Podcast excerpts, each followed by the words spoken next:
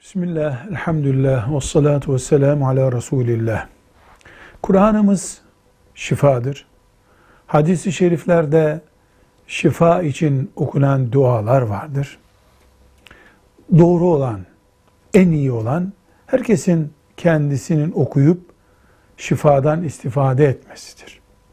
Beceremeyen ya da artık bir şey okuyamayacak durumda olan için başka bir mümin de okuyabilir, bu da Allah'ın izniyle faydalı olur.